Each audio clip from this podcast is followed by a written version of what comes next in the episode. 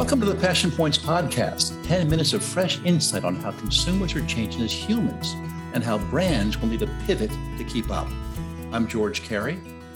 And I'm Philip Kurian. More than 10 years ago, our company, The Family Room, created Passion Points as a way to measure the emotional priorities of adults, teens, and kids reliably. And we began tracking these passion points consistently in the US and around the world. The data never fails to amaze us. More importantly, the data reveals where consumers are going and how to future proof brands and properties to anticipate them. In our first edition, we'll explore girl power. We'll share some passion points data on how the emotional underpinnings of girlhood have fundamentally changed over the last five years. And we'll explore what those changes mean for brand marketers and content creators for whom girls and young women they'll become are an essential audience. Sound good? Then let's get into it.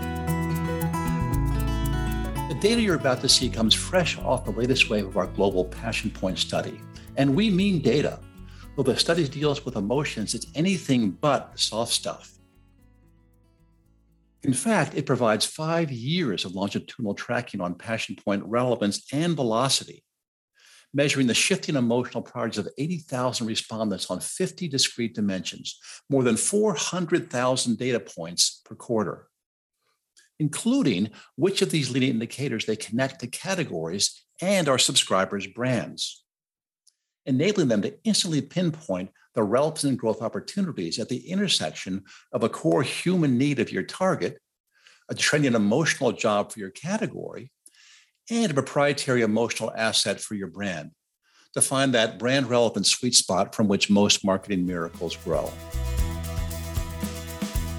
So let's get back to our topic today girl power, a subject very near to both Philip's and my heart because we both have two amazing daughters in our lives.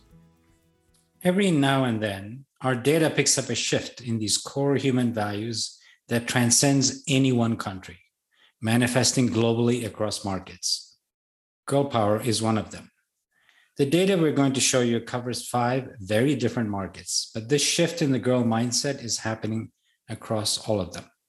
Let's start with the first one freedom to make my own choices. It's one of 50 odd passion points that we track for girls globally. For girls 6 to 12 year olds, autonomy has historically never been an urgent priority. But as you can see, it is one now. The shift started before COVID and has accelerated through it.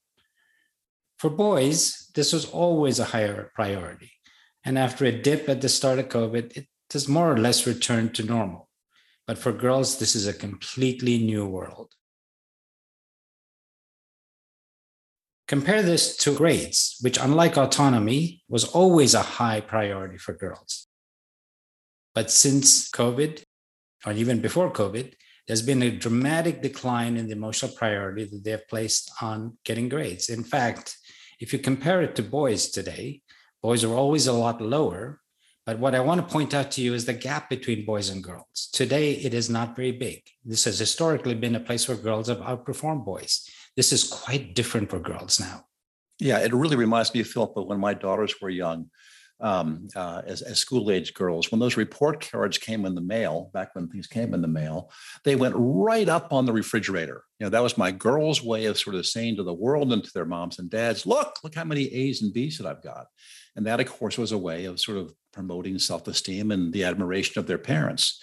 This is a completely different world now. As you point out, there is nothing like that same kind of emphasis on the external marker of grades as a proxy for my internal feeling of self worth that girls uh, feel today. Another area which has been in rapid decline in terms of markers of self esteem, as we mentioned earlier here, is their relationship with their moms and dads. You know, here are two different passion points that measure that. The first one is girls' desire to feel close to their family. And the second one is the passion point around making my parents proud you can see that both of these things are in rapid decline. And at least one of them began well before COVID and is showing no signs of continuing after COVID. So girls are looking for a new way to sort of sort of carve out a place and sort of attain some autonomy and some agency in the world, which brings us to one of the passion points that is going up now as opposed to going down, which is girls' desire to make money. Now, let me remind you, these are first and second graders. These are not teenagers behind this data. These are like seven, eight, and nine year olds. And the passion point around learning to make money was never even on their radar screen, never an emotional priority prior to the pandemic. But beginning in 2018 and going sort of pretty much steadily ever since, the idea of making money has been a hugely trending emotional passion point for girls. They see this as a form of agency, a form of self esteem, and they are uh, treating money making something they need to learn right this minute. It's great, great that girls have this new focus on achieving financial power over their lives. You know, thinking back as a parent, uh, it's one of the areas that I feel I was remiss in not instilling it in as much in my girls. I mean, they're quite financially successful today, but I wish I had started them on this journey a lot earlier. And it's great to see that girls today are not waiting, that they have decided that this is an emotional priority they need to get started on early in life. But it seems to have come at a little bit of a cost. And the cost really is on the freedom of being a child. And look at how much that has declined as an emotional priority for girls today. And while it has gone up a little bit in Q4 21, it's still far lower than it was in 2018. Now, you may not think this is a big deal, but childhood is an important developmental stage. And it's a time in their lives where they can explore and just be a child. And the effects of this may not show up for a long time, may not, may not show up till their teen years or even their adulthood. But believe me, this is a big deal. So it seems to us it's absolutely no exaggeration to say that girlhood is in an intense inflection point on a global scale. Girls' need for autonomy and agency and fortitude has moved significantly younger, now beginning at the age of seven as opposed to 17. And these are no longer values that just parents want for their daughters. These are things that these girls want for themselves. And keep in mind that they began well before COVID and are showing no signs of going back to, in its wake.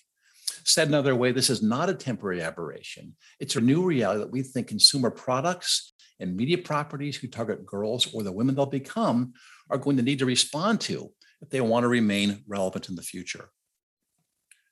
So, what do you do about that? You know, I guess a few questions we would ask is how can we as brands create and celebrate new markers of success for girls beyond getting good grades? You know, as you saw earlier, that's certainly not any longer the emotional priority that it once was.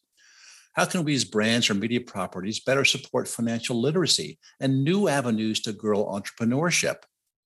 How can we as brands and media properties align with influencers who personify the will and determination to be themselves despite the huge pressure to conform? It is no secret that these girls are growing up in an influencer environment. It is incredibly difficult for them to assert themselves and be themselves in the face of so much pressure to conform. How can we as brands and we as media properties support them in that? And as Philip mentioned, how can we as brands and properties help girls better find a balance between the new expectations of girlhood and the vanishing space for childhood?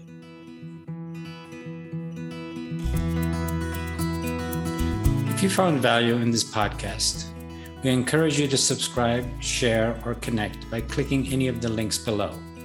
And if you want to learn more about our Passion Points construct and how to be a subscriber, please check the show notes and visit our website at www.familyroomllc.com. In our next podcast, we'll shift our focus to Gen Z and explore some astonishing new data on teens' desire to create in our rapidly expanding creator economy. We'll see you next time.